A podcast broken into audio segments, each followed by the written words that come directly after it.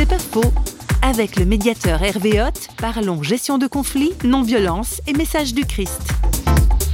Qu'est-ce qui va faire que l'autre va pouvoir tenir compte de moi? C'est qu'il entend ma souffrance. Là, je fais le pari inconditionnel qu'il y a dans l'autre toujours suffisamment de compassion pour entendre ma blessure et pas s'en servir. Quand en formation je dis ça, il y a des gens qui disent non mais si tu parles de ta souffrance et de ta blessure, l'autre il va en profiter pour t'écraser.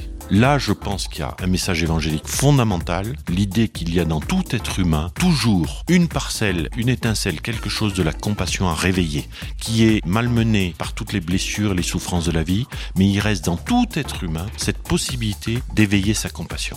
C'est ce qu'on retrouve exprimé dans l'évangile très souvent quand on nous dit face à un malade, face à des gens qui ont faim, Jésus a été ému aux entrailles.